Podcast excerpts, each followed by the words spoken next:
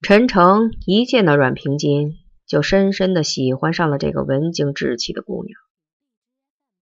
他原以为她还是个小女孩，一问才知道，他们竟是同岁，转过年去就是二十岁了。二十岁该是成家立业、自谋前程的年龄了。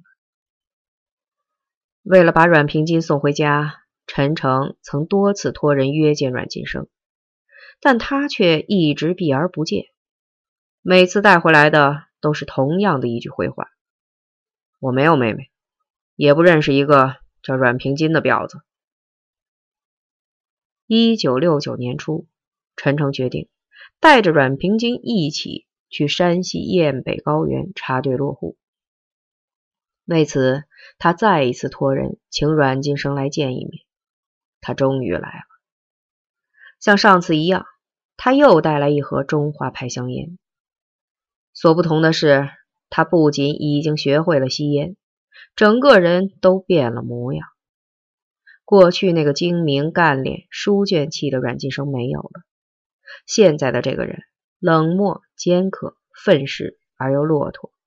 但是很明显，他更成熟了。陈诚和阮晋生。进行了一次男人之间的谈话。陈诚，你打算和他结婚，或者你们实际上已经有过那种经历了？阮金生，你误会了，我有女朋友。对阮平金，我喜欢他，他也信赖我，我们可以算作好朋友。陈诚，你说实话，你玩过女人吗？注意。我指的是玩，是那种带有无损、蹂躏、强迫和摧残意味的玩，而不是男欢女爱、缠绵悱恻的艳遇。你如果是条汉子的话，你就说实话，你玩过吗？我有过各种劣行，有些甚至都令我自己难堪汗颜，没有勇气反顾。但是我没有无损和摧残过女人。阮晋生饶有兴味的望着陈诚，哈哈笑了。告诉你，陈诚，我玩过。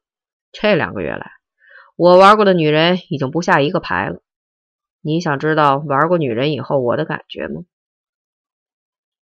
我对此没有兴趣。没有兴趣，我也要告诉你，玩过女人之后，我最大的感受就是恨，恨女人的肮脏、轻浮和下贱。恨男人的卑鄙、凶残和野蛮。是的，男人和女人，他们同样可恨。一块臭肉，勾引来无数绿头苍蝇，嗡嗡叮咬追逐，令人憎恶。任金生，我已经告诉过你，我对这个话题没有兴趣。我只是想问你，是否同意阮平金跟着我去雁北插队？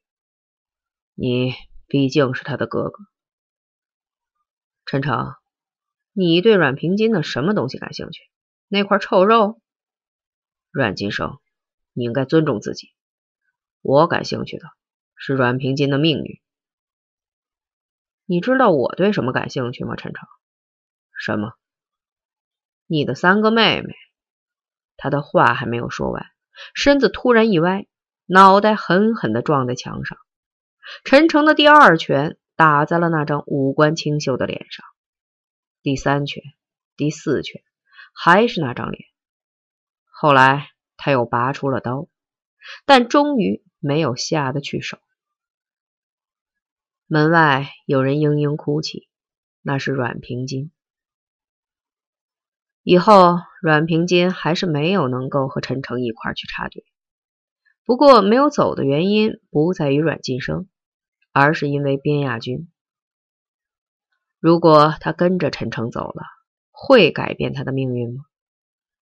这是边亚军手上的另一笔血债。一九六九年元旦的夜晚，边亚军和阮平金在展览馆剧场的出口处被公安局拘捕。执行拘捕任务的是进驻公安局的工人民兵。现场指挥员是公安局军管会的一名下级军官，目标就是阮平金。卞亚军一直遵照陈诚的禁令，没有与阮平金再见面。他甚至也有意躲着陈诚。有人说他一直在忙于筹款，看来未能及时潜逃，他似乎觉得对陈诚有愧。元旦的傍晚，有胡同里的女孩招呼陈诚的小妹出来玩。他刚走出院门，就看见了卞亚军。他躲在大门一侧的暗影中，正呲着两排洁白的牙齿，讨好的朝他笑。小妹，阮平金在家吗？不在。小丫头不屑理睬边亚军，一拧脖子就要走，但还是被边亚军死皮赖脸的拉住了。好小妹，求你了，把阮平金叫出来。你缠着阮姐干嘛？今天是元旦，请她去看电影。什么电影？为什么不请我？恋爱中的少女。边亚军，你是个大坏蛋。那天，北京展览馆剧场演出的是革命样板戏《沙家浜》。当最后一幕欢庆胜利的喧闹刚刚响起时，他们就退了场。剧场的前厅里集结着十几个人，他们刚一出来，那些人的目光都集中到了阮平金的身上。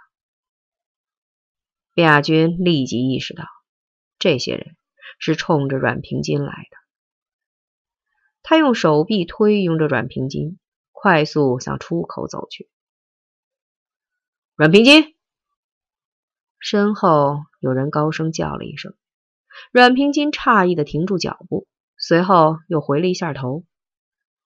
卞亚军想要阻止他，已经来不及了。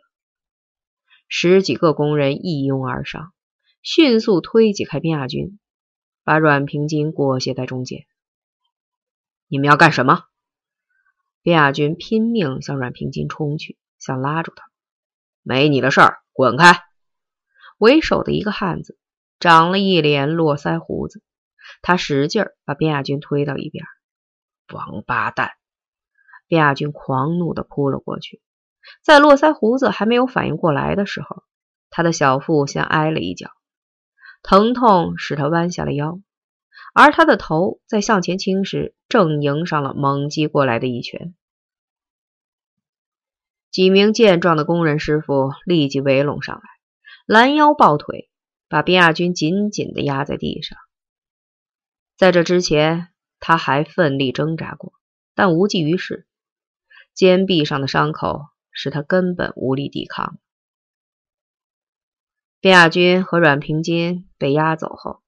剧场服务员在刚才搏斗过的地方捡到了一把匕首，那是边亚军在黄集中匆匆甩下的。他是一个很有经验的写写者。听到阮姐被抓走的消息后，小妹痛哭流涕，大妹和二妹也都黯然神伤。陈诚却非常轻松的笑了。回家的台阶。就在拘留所，他淡淡的说。